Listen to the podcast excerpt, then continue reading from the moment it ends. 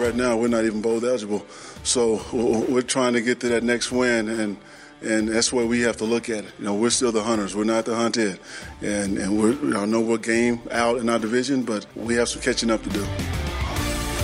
Hey everybody, Chris Hayre with you on the Week 13 edition of Chargers Weekly. That was head coach Anthony Lynn ahead of this Sunday's game against the Cleveland Browns. A bit later, I'll be joined by NFL.com's Mark Sessler to pick a six pack of games that directly affect the AFC playoff picture. Chargers team reporter Haley Elwood also stops by with the latest from the Hoag Performance Center. But first, an in depth look at the Chargers' Week 13 opponent. All right, to get this week's opposing view, we bring in Mary Kay Cabot from Cleveland.com, one of the best team reporters in football. And Mary Kay, the Browns now 0 11 after losing to the Bengals 30 16. But it looked like DeShone Kizer may have played his best game as a pro on Sunday. You know, I actually think he did. DeShone is really coming around. Uh, he's learned to put a little bit more touch on the ball. He was throwing it too hard. He was almost throwing an uncatchable ball in the earlier part of the season. He worked very, very hard on that during the bye week, and you're you're seeing the fruits of that now. I think guys are having a much easier time uh, catching that football. So I think that's made a difference for him. And then you know how it is with rookies; the lights just start to come on. Uh, for rookies, and they just start to uh, the game slows down for them a little bit they start to be able to, you know, read the defenses and, uh, you know, figure out what the safeties are doing and read their keys. And uh, so he's picking up on those things a lot better. The receivers are, are adjusting to him a little bit more, and he's moving the football. So 268 yards passing in this past game. He didn't turn it over at all, and uh, that was major progress for him you know, it doesn't hurt too when you get your best receiver back in Corey Coleman. I believe the last two weeks he's been targeted 19 times. I know he had a big drop in the end zone. It would have been a sure touchdown. But how does the offense look different when Coleman is in the game? Well, it helps to have a first runner receiver in the game. Uh, now, he did not have a good game this past game. They, uh, when you only really have one of those guys, I think it's it's kind of easy for the defense to focus on him and try to take him out of the game. And that's that's basically what these guys did. And then he had the big drop in the end zone, and that doesn't help matters at all. I mean, these guys, Hue Jackson talks about how they have to play a perfect game, and that's true. They almost have to play a perfect game in order to win one, and you know that obviously hasn't happened. So, you know, you've got to catch the uh, the interceptions that you're dropping. You've got to catch that touchdown pass by Corey Coleman in the end zone. Um, but it, you know, it does help to have Corey back on the field, but again, he's about the only one that you can really point to and say, you know, he's a real bona fide weapon on the receiving corps. And they're going to get another weapon back, Mary Kay. Probably the biggest storyline this week coming out of Cleveland is the return of Josh Gordon. And Hue Jackson says he has big plans for Gordon on Sunday. For a guy who hasn't played in a regular season game since 2014, what do you think that means? Well, you know what? I think it means that they are going to use him early and often, and they're going to try to get as much as they can out of Josh Gordon because, you know, like I said before, they don't really have very many weapons on this offense. Now, if you put Corey Coleman and Josh Gordon out there, now you've got two guys the defense has to worry about. Two fast guys. Josh Gordon has been uh, clocked in a 4.35 in the 40 uh, down at Numa Speed in Gainesville, where he was working out with former Olympic sprinter Ken Montgomery. So he's very fast. He's in tremendous shape. He's he's lean. He's lost weight. He's uh, you know he just looks really really good in practice. And I've uh, just heard reports from people that have said, you know, when he stepped onto that field on Wednesday, he instantly became the best player on the football team, the whole entire football team. So uh, there's a lot for the Browns to look forward to, and I actually think uh, that Josh Gordon gives them an opportunity to try to win a football game this season. Mary Kay, you covered him too, obviously, when he had that unbelievable, I think it was 2013, and then obviously the troubles. What do you think his prospects are for, for being able to bounce back and, and really have the career that everyone expected him to have from the beginning? Well, you know what? I think Josh right now uh, needs to focus a little bit more just on his sobriety and football, and maybe a little bit less on on all the outside stuff that he's gotten himself involved with.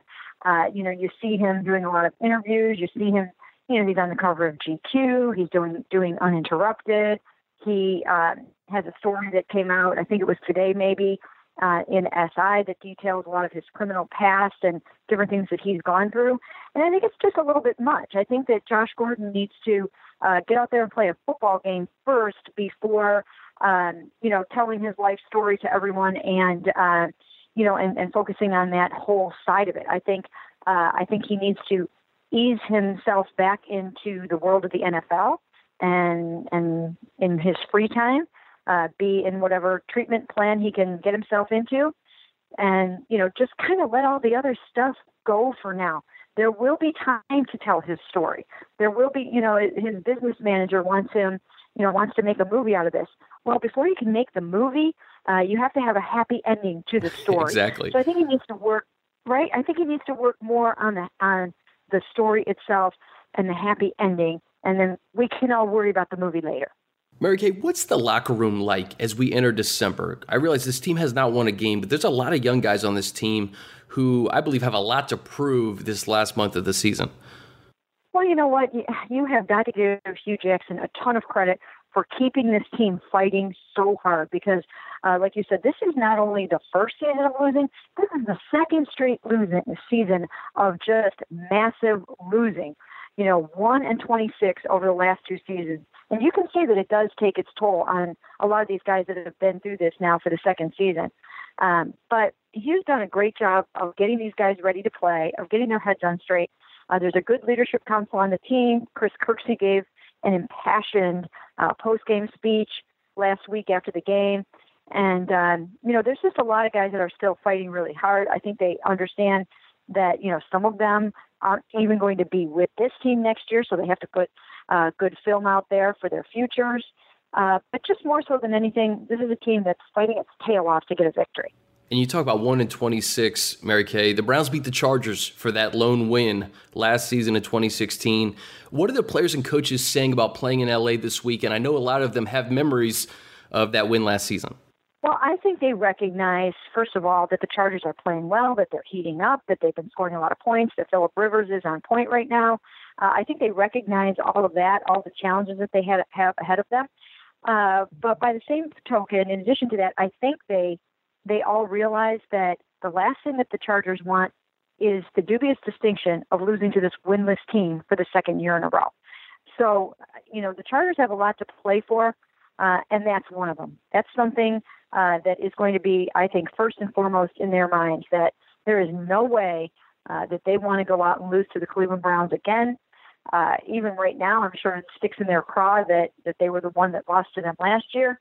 And uh, I think they're going to find a better football team uh, than what most people think the, the Cleveland Browns are because they've been in these games. I mean, DeShone Kizer had them. He scored uh, a rushing touchdown last week on Cincinnati's number three red zone defense. Uh, that put the Browns up 23 to 16 in the fourth quarter. And, you know, so they were a touchdown away from tying or winning that football game, or, or at least going ahead again in the fourth quarter. And I think the Chargers will find that same thing. I think they'll find uh, a very spirited, aggressive, gutsy football team uh, that's going to come out there uh, with their hair on fire and try to win a game. Uh, but it, it's it's going to be tough because in the end they don't necessarily have have the horses to do it. Uh, the only thing that could possibly push them over the top would be Josh Gordon. And Mary Kay, you look at the roster on the Browns, and I, know it's young. I know the quarterback is inexperienced, but there is a lot of individual talent. So I don't know. How do you explain the record, really? Because is it just a lack of consistent execution? Because you look at some of the key positions, they have great interior linemen, they have two running backs. Um, they're getting some wide receivers back. Gregg Williams has done a good job with that defense. So it's just, it's like you kind of scratch your head. You knew they were going to struggle a little bit this year, but to be 0 and 11, what can you point to? Well, you know, the number one thing that I can point to there is flip through the NFL stats and land on the page uh, that that gives you the turnover differential. There it is. And there you will find the Cleveland Browns at the very, very bottom at minus 17. Okay. No matter what else is happening on your football team, if you can consistently win the turnover battle, the takeaway battle, uh, then you can win football games. And they're not getting it from either side. So, in addition to turning it over at an alarming rate, they're not getting the turnovers or the takeaways. In this past game, again, they dropped at least three interceptions, had another chance at a ball in the end zone. Joe Schobert did. Uh, so that's that's really killing this football team to be minus 17. And that really tells the story of the season because you can cover up a lot of ills if you can win uh, the turnover battle in at least half of your football games. Absolutely. And the Chargers have, have really taken care of the football, and I think that's a big reason for their turnaround this year. Uh, I want to ask you about Myles Garrett, the number one overall pick. He had his fifth sack of the season on Sunday. And Mary Kay, you've seen him from the beginning. How good can this guy be? You know, I think he could be tremendous. Uh, I think uh, a couple things have been working against him this season, and that's injuries and now the loss of Emmanuel Ogbah on the other side. Uh, so they can give more attention to Myles with Emmanuel out. Um, but he missed the first four games with a high ankle sprain. Then he missed one with a concussion. It's hard to keep your rhythm going. And then, uh, in addition to that, those high ankle sprains they linger and they kind of flare back up when you play on them. So I don't think he's 100% yet, but he's gutting that out. He has no problem playing in pain and through pain. Uh, but I don't think he's at his 100% best or most explosive yet. So I think there's plenty more to come from him. Jackson has been trying to coax it out of him the last couple of weeks. He said, you know, hey, go dominate the game, make more splash plays. Yesterday he said, uh, I think there's more in there. And I think everybody recognizes that there is more in there, uh, but I'm not sure you'll see the full Myles Garrett this year. I think he's going to be a great player. And speaking of pass rushers, Joey Bosa, Melvin Ingram, they're playing about as well as anybody in the league from a pass rushing perspective. Uh, the Browns are without Joe Thomas, but a lot of good players that I mentioned before on the interior of that O line. How do you think they neutralize Bosa and Ingram as they're currently constructed? Well, it's going to be really, really hard. The Browns have been having uh, issues and, and problems with that throughout the season. You've got Spencer Drango uh, trying to replace Joe Thomas. And you know what? I mean, nobody's going to confuse him uh, with Joe Thomas. But I mean, he's a really young player. He's playing hard. He's doing the best he can. He's in a very, very difficult situation. And, you know, teams are going to try to exploit that every single week. And sometimes they're going to be successful. So that's, I'm sure that uh, it hasn't been lost on the Chargers that that um, that Joe is there. And then when you Joe is not there. And then when you have Spencer there, you have to give him some help. And when you have to give him that kind of help in the form of chipping with a running back or a tight end or whatever the case may be, uh, you know, then you're kind of curtailing your offense a little bit. And, uh, you know, you just don't have as many weapons out there as you would like to. So, um, so it's, that's been a huge, huge, tremendous loss. I mean, when you think about it, this team went into this season with three pro Pro Bowl players, or you know, in the off season they had three. Joe Haden, he's gone to the Pittsburgh Steelers. Uh, Jamie Collins, he's out for the season with a, a torn MCL, and then Joe Thomas, he's out uh, with the torn triceps. So uh, they they just don't have any of those blue chip players on the field, and they won't until uh, Sunday when Josh comes back. Mary Kay, we'll get you at her on this. What do you think will decide Sunday's game? And, you kind of alluded to it before. I think the turnover differential may have a big say. Yes, I think that I think it will because if those guys can get uh, the kind of pressure that they have been getting, if they can get that kind of pressure on DeShone Kizer and force him into a couple of interceptions, uh, you know, I think that that will decide the game. Now he, uh, again, he stayed turnover free in this last game, but he does lead the NFL with 14 interceptions. He is prone to that. And, you know, Josh Gordon coming back, uh, I remember the last time he came back in 2014. Brian Hoyer had uh, eight interceptions in four in four of his in his final four games. A lot of those were on passes intended for Josh Gordon because they weren't on the same page yet. Uh, Josh wasn't running precise routes yet. Uh, now he had a lot of other issues going on back then. He you know, later recently admitted uh, that he was, you know, using substances before every game, and he's not doing that right now. Um, but you know, if he's not on point with where he needs to be, uh, you know, that you know there could be opportunities there for some takeaways. Mary Kay, great stuff. We were talking just before uh, we came on. This is going to be your first time in LA in, in quite some time. You looking forward to it? I am so looking forward to it. I used to come out. To, I really, really am. I have, you know, friends out there. Uh, looking forward to going and uh, visiting one of my friends in Manhattan Beach. I remember I used to come out and cover, um, you know, the the Cleveland Force soccer team way back when. Um, I'm not even remembering what the uh, LA team was way back then, but uh, Major Indoor Soccer League. Uh, was it the Lazers? Was it the Lazers? It could have been the Lazers. Yeah, they were they were good, whatever they were. They were owned by the Buss family, and yep. Um, so I have great memories of that.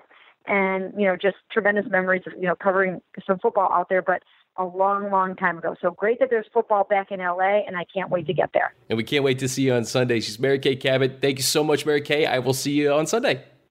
Sounds good. Thanks a lot. If you're a fan of the Chargers, shop our huge selection of Los Angeles Chargers gear and merchandise at the official pro shop of the Los Angeles Chargers. Buy officially licensed Chargers apparel to cheer on the team, including Chargers jerseys, t shirts, tailgating gear, salute to service gear, and much more. Browse our collection of the most popular items and school accessories such as backpacks, fidget spinners, and Chargers back to school supplies. Find any kind of Los Angeles Chargers gear or clothing you may ever need today at shop.chargers.com. It's my great pleasure to welcome in NFL.com's Mark Sessler to Chargers Weekly. And Mark, the AFC playoff picture is tightening up a little bit as we enter week 13.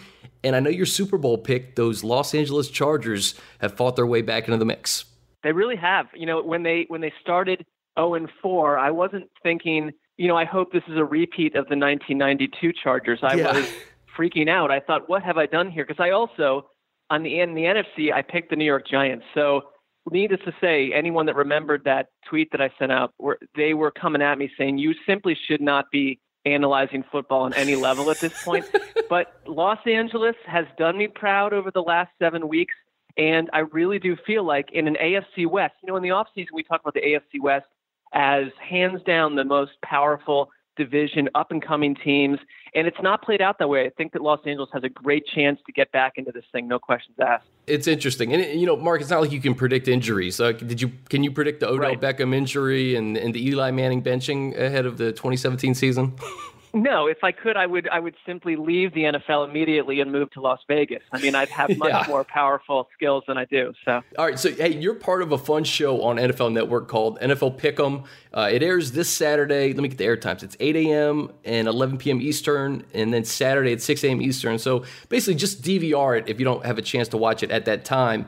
But right. I thought it'd be of interest to Chargers fans to kind of go through a six pack of games that actually affect the AFC playoff picture. But first, what, what are you playing cornhole this week? What, what's going on this week? You know, this week we got we, we were about to go and do uh, an interesting segment. We've done a lot of different things. We've tried to film some stuff that's a little a little out of the norm and outside of the studio. We were planning to do that right when the Eli Manning benching news hit. So we got thrown into a bit of a whirlwind, some writing to do, some reaction to that. We had to tape a new part of our podcast. So we are doing studio hits this week, but we're going to have some good stuff over the next three weeks. Some very interesting um, and some odd segments as well on the Pick'em Show. Awesome. Yeah, no, it, it's a lot of fun. If you haven't seen it, I suggest you check it out. But let's start with your team, the Cleveland Browns coming up to StubHub Center to take on the Chargers.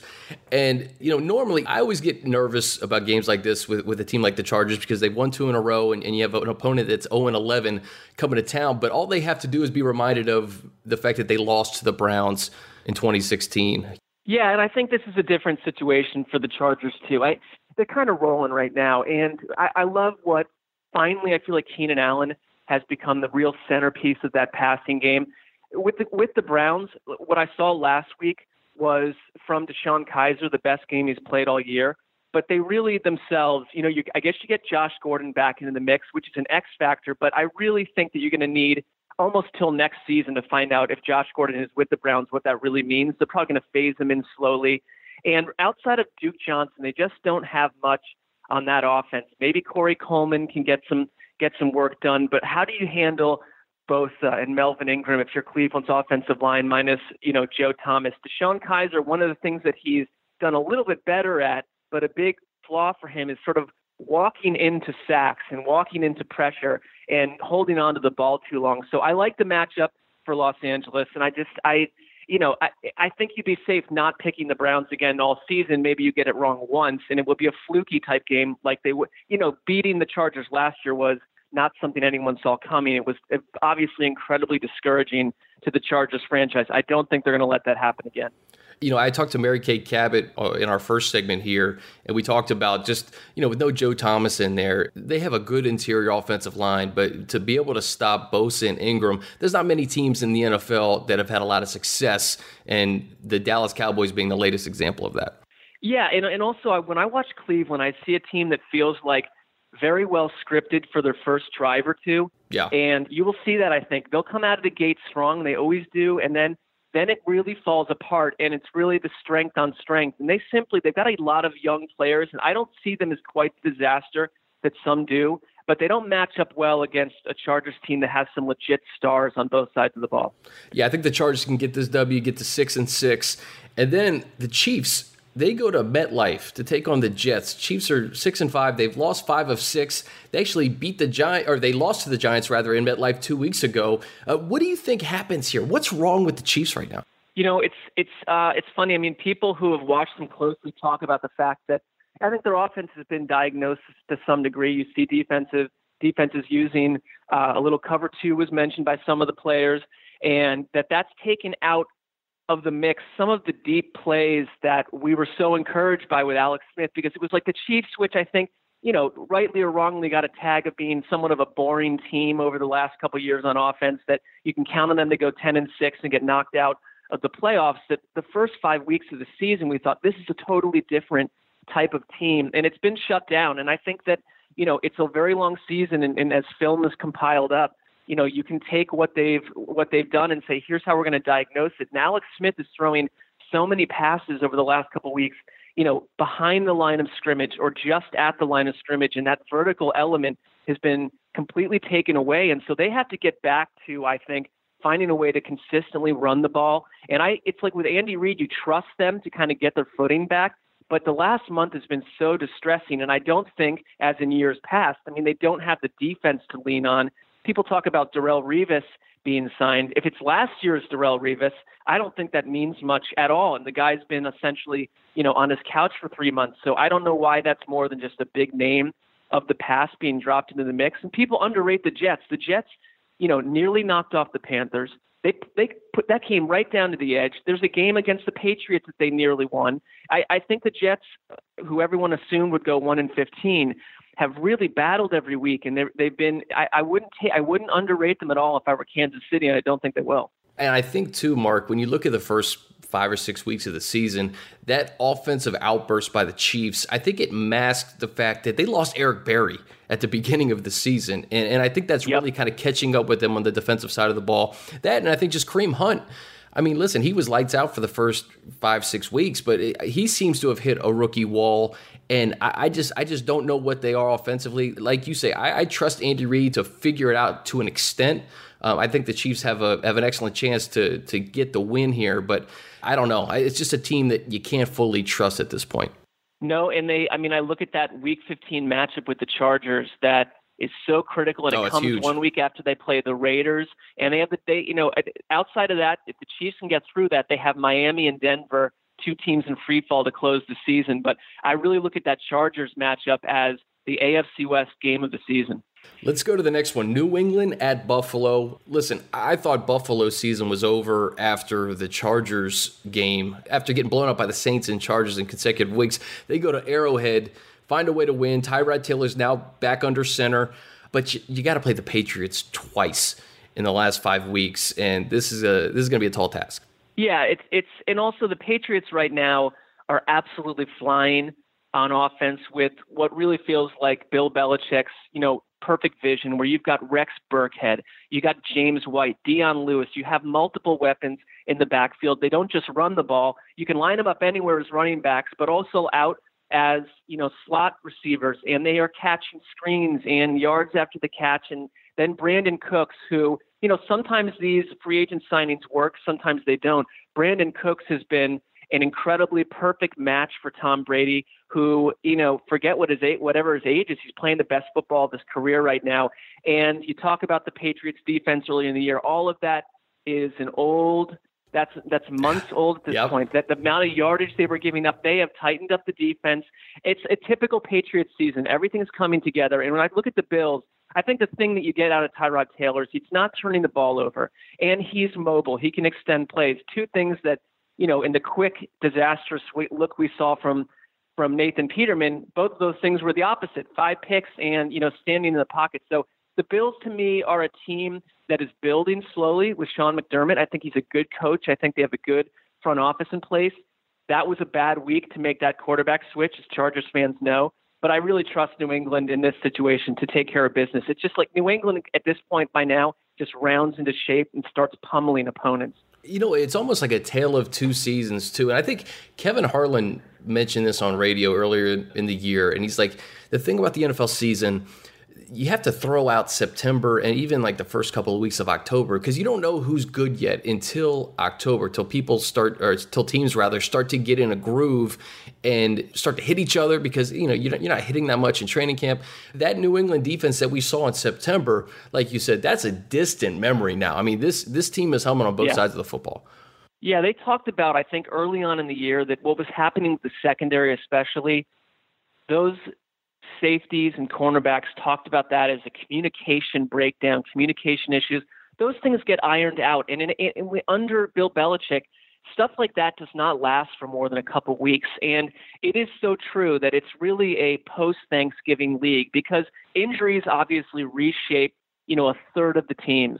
And we're past that point. We know outside of, you know, any future disasters, what quarterbacks, what major players like an Odell Beckham are going to get knocked out. At this point, you get a sense for these teams. There's a lot of tape for everyone. So some teams like the Chiefs that surge early get diagnosed, and others like New England, you just trust the way they've been coached 17 straight consecutive winning seasons that a team like Buffalo, you know, if Tom Brady knocks off the Bills, he will have the best record against any team of any quarterback in history. So, That's you know, you you can't really predict an upset here without being completely, you know, you'd be stunned if it happened. Yeah, you know, I, I think we're both in agreement that, that New England will take care of business in Buffalo. Let's let's move on to the this crazy AFC South. Mark Houston at Tennessee. You got Tom Savage under center for the Texans. They couldn't close the deal Monday night in Baltimore. In Tennessee, hey, they're, they're seven and four. They didn't look so great in Indianapolis, and Marcus Mariota, he's got to step it up a little bit. Yeah, I just I don't really trust either of these teams. I think that you're going to get the team outside of Jacksonville, where they have a Super Bowl level defense. I look at I look at the Titans as a team that I came into this this season loving what they did last year, and they they really had built an identity under Jon Robinson, the GM, for the first time in so long. They were a tough team. They basically said we're going to line up five or six offensive linemen. We're going to put a couple tight ends in there. We're going to run at you, and you're going to have to deal with it. Now, oh, and on top of it, we have Marcus Mariota, who is looking like one of the promising young quarterbacks. I think he is still. It's just that that offense has really sort of lost itself. The running game is not as reliable. And so I just I, in Houston, we saw on Monday night that for all the for all the progress and moments that Savage made in the first half, that he's a turnover machine. And outside of Jadeveon Clowney and DeAndre Hopkins, two legit stars, there's just not a lot to like about the Texans. So I feel like these two are sort of marching to a pretty obvious conclusion, which will be probably for the Texans, you know, a, a high draft pick, which goes to Cleveland. So that's unfortunate yeah. for them. And for for essentially the for the Titans, I would you sneak into the playoffs maybe and get whacked. I just I don't see I don't look at either of these teams as a team that you can say you know, there's a big story happening here. There's something we can trust. Well, you know what's curious to me is just the, the, the turnovers from Mariota, Mark, because he he's had he has six interceptions his last two games. He had nine all of last year, and I think that's the one element of his game that you thought, hey, He's great in the red zone. He doesn't turn the football over. And now you're starting to see these interceptions creep into this offense. You know, I bring up the Titans because the, the Chargers are two games back of the Titans. Unfortunately, that loss to the Jags, it's it's going to be really tough to catch Jacksonville if you're the Chargers. But I, I don't know. I, am in the same boat as you. Just I, I don't really know who the Titans are right now. Yeah, I'm not sure they do, and I think maybe you know they're another one of these AFC. The reason I think the AFC is such a murky sort of swamp of mediocrity right now is because you got a lot of teams like the Bills and the Titans and the Jaguars that are just beginning their climb and beginning to transition towards, you know, a true identity. And I think that with the Titans, yes, you know, they've got elements in place, but they don't it's sort of like last year with Carson Wentz. Where were the weapons around him? They provided him with some, and you see a transformation in Philadelphia with the quarterback, but also with the rest of the team. And the Titans are incomplete on offense. I think Corey Davis being injured for so much of this season hurt that passing game. They just don't have a lot of reliable weapons to save Mariota or for him to really cling to. And when the running game's not clicking, then that's when quarterbacks get into trouble. For sure. And, you know, here I, I trust Mariota more than I trust Tom Savage. So I'll take the Titans. I'm not yeah. happy about it. I'm with you. All right, let's move on to this one. This one, gosh, Giants at Raiders, Mark. And listen, no Eli, no Janoris Jenkins. And really, I guess no excuses for the Raiders. If, if you don't win this one, then you're in big trouble. Yeah, I mean, another team that's tough to trust because they they're not going to have Crabtree at wideout this week. Uh, looks like Amari Cooper. I, I, you know, that's an up and down situation, and so their running game in Oakland has been really up and down as well. But if you can't take care of this Giants team with Geno Smith at quarterback, I think it's a Giants team that, you know, you're going to get a couple of these teams every year where coaching decisions and just the general, you know, fate of the team has been so ugly that you've you kind of this thing is a sinking ship, and it, it probably everyone inside the organization is wondering who's going to be employed, you know, a month and a half from now. So I, I don't know how you don't pick the Raiders in this situation because they're still clinging to life. They have a real chance to still win the division potentially, uh, or sneak into that sixth spot in a bad AFC. But what the, the way the Giants handled this, and this is not news to anyone, it's just that I grew up in the New York City area and tri-state area and listened to WFAN every day of my childhood, and cannot believe how New York, the te- the Giants have always been sort of the polar opposite of the Jets and of and, and of other you know teams that struggle, they've been consistent and they were classy. And the way they handled this was so in such a different, weird way that it was it, it's it's shocking to Giants fans. They're upset. I can't believe that this is how they handled the Eli Manning situation. I think it will go down for a long time as one of the weirdest, ugliest moments in New York sports, certainly in, in Giants history. And I, this season completely, the floor falls out from here. I, I don't know if they win another game you can't predict them to, and they have a massive rebuilding project underway. Did you hear the Francesa rant, Marc, yesterday? Yeah, I right? did. Yeah, we listened to it in the newsroom, and I mean, and I and I just I think Francesa, who has a better grip on that team? I mean, this is a guy that was best friends, close with Bill Parcells.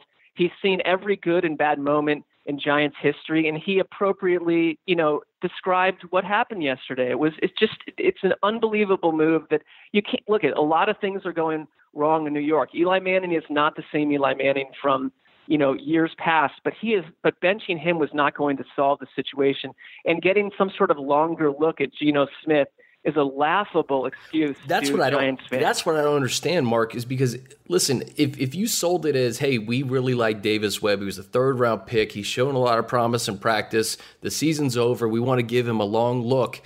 I don't know if that would be a little bit more palatable to Giants fans, but the fact that you're going to go to Geno first, that's the the concept. I just can't wrap my head around. I know Giants fans can't wrap their head around it.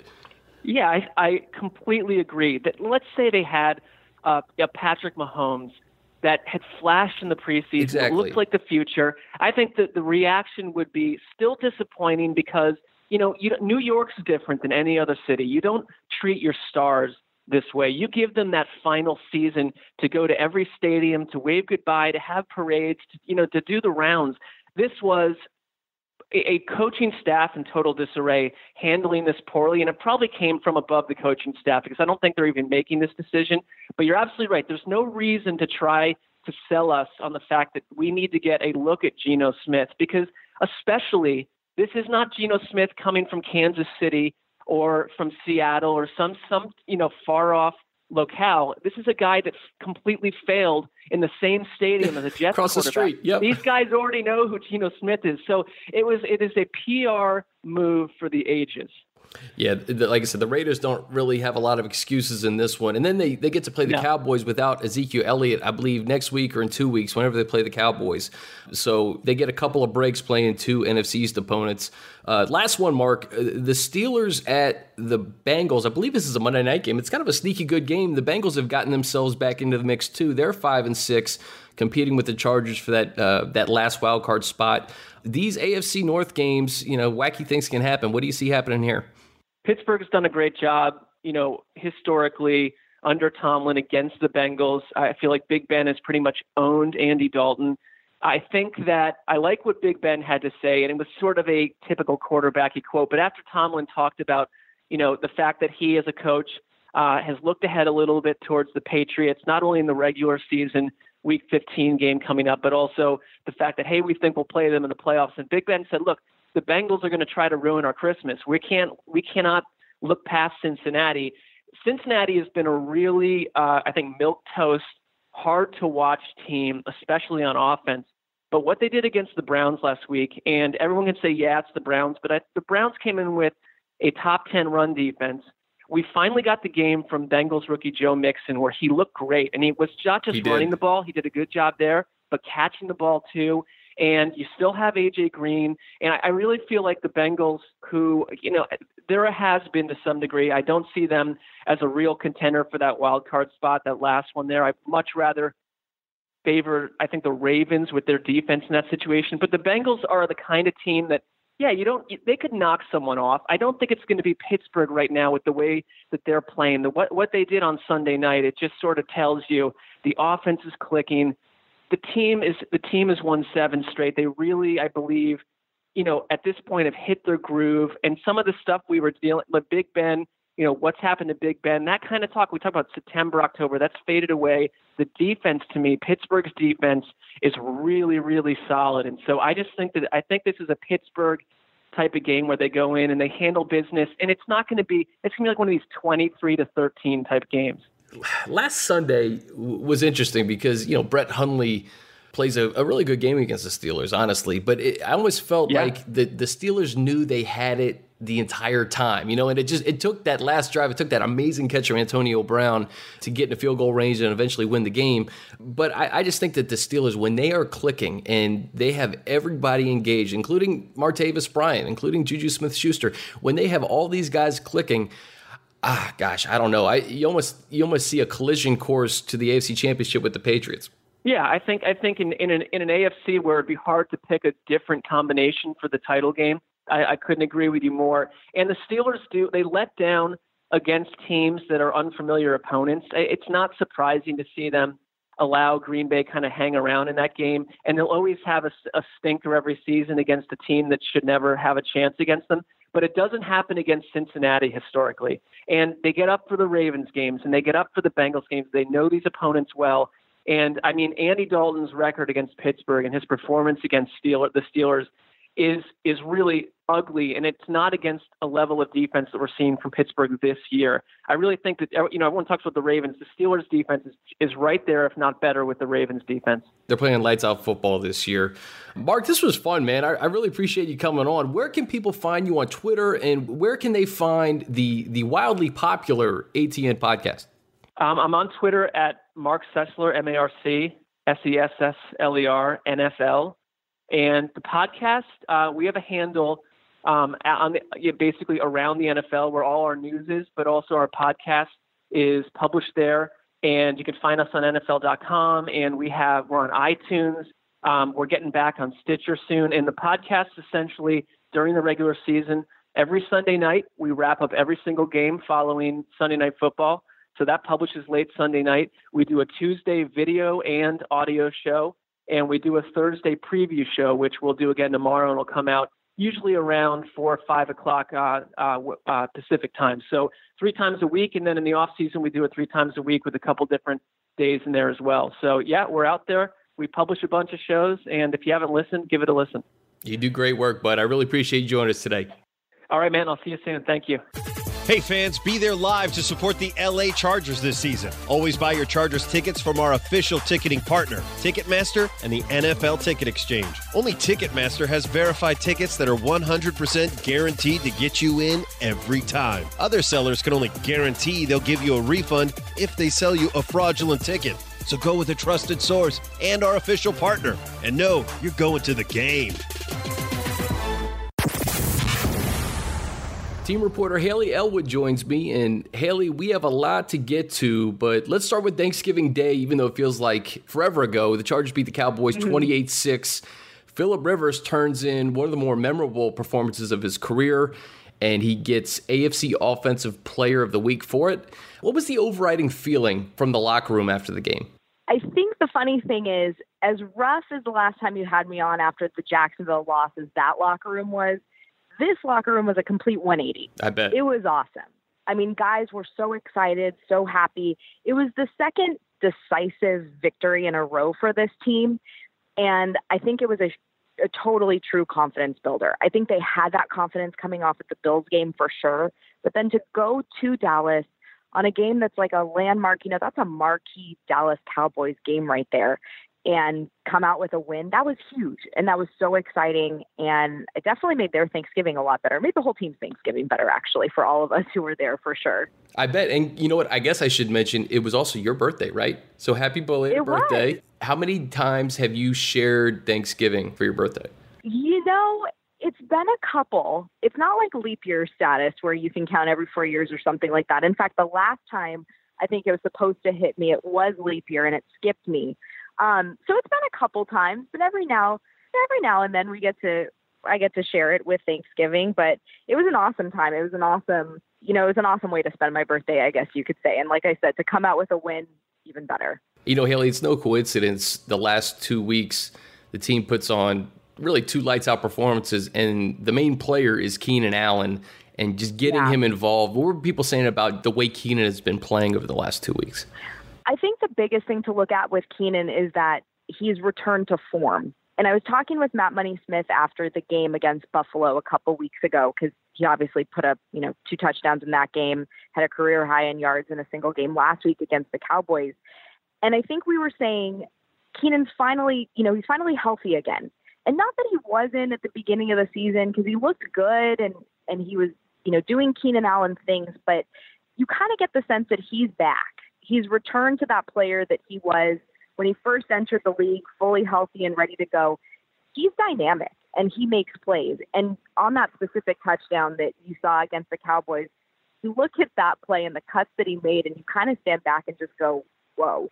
And when you look at this team and where they are right now, they are still obviously a game, you know, behind 500. They can get back this week against uh, against the Browns. But when you look at this team and where they are and where they're going, you want to get hot in December. And if Keenan is also coming on at this time, you know, watch out. Like this team could really honestly be dangerous for the next few weeks to come. Yeah, th- things are good right now for the Chargers. I don't think they have a team on their schedule that is above 500 other than the Chiefs.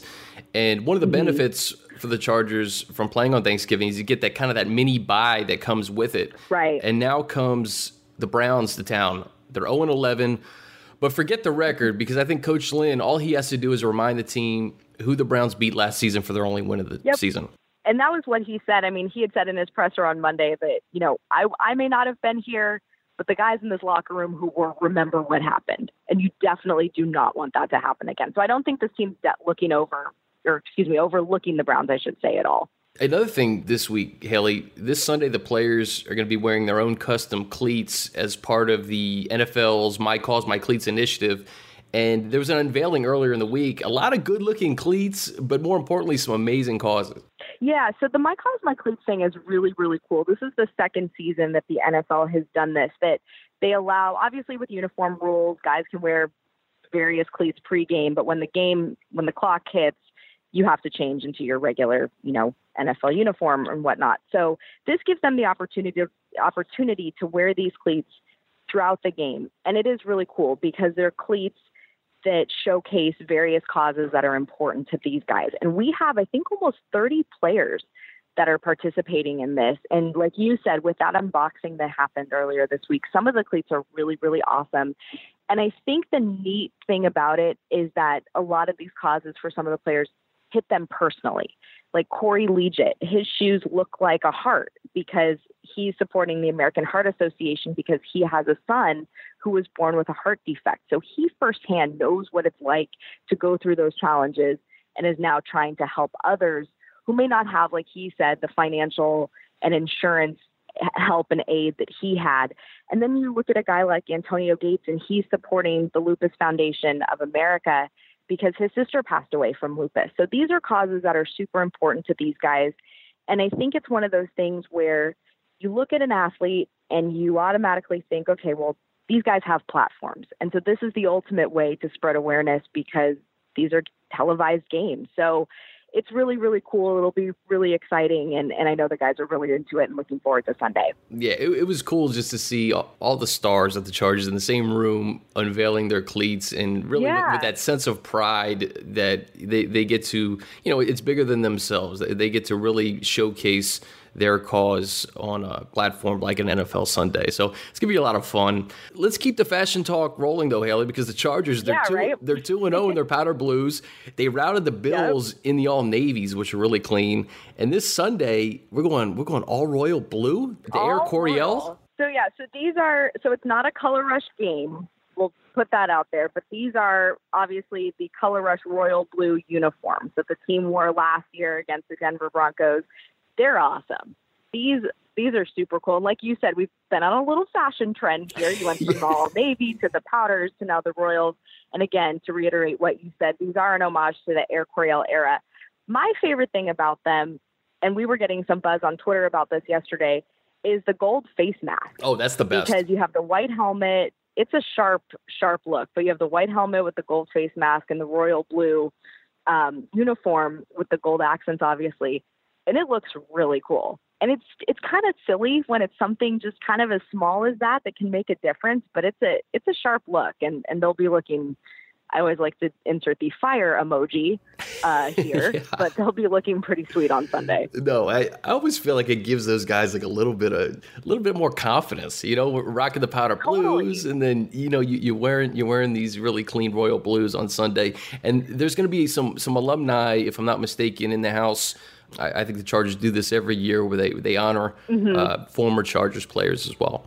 Yeah, so Sunday's a big day, obviously, with my cause, my cleats, the royal blue uniforms, and then it is, like you said, alumni weekend. So I believe more than 60 alumni will attend Sunday's game. And it's just a really cool way for guys, you know, from the past to mingle with guys that are presently on the team and and even kind of reconnect with guys that may that they have may that they may have I can talk lost touch with. So um, it'll be really neat. It'll be really cool, and also it's kind of cool that they're wearing the uniforms as like we've discussed in homage to the Air Coryell era, where some of those players will likely be there on Sunday as well. Haley, this locker room, you and I talk each and every week, and the first four weeks, it was just tough. You know, you go 0 and 4. Yeah. What's the contrast now? Now that they're 5 and 6, the division's kind of come back to them a little bit. Uh, they're a game out of the wild card, they're a game out of the AFC West, and they have a schedule that looks pretty favorable, and they're playing their best ball.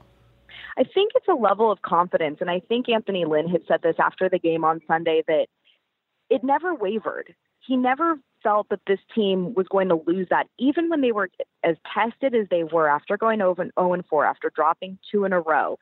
They never wavered. And that's to me the sign of a really strong and a really good team that you can go through those tough times, you could face adversity, but then you can overcome it. And I don't want to get too ahead of ourselves here, but like you said, they have a favorable schedule. To me, they're peaking at the right time.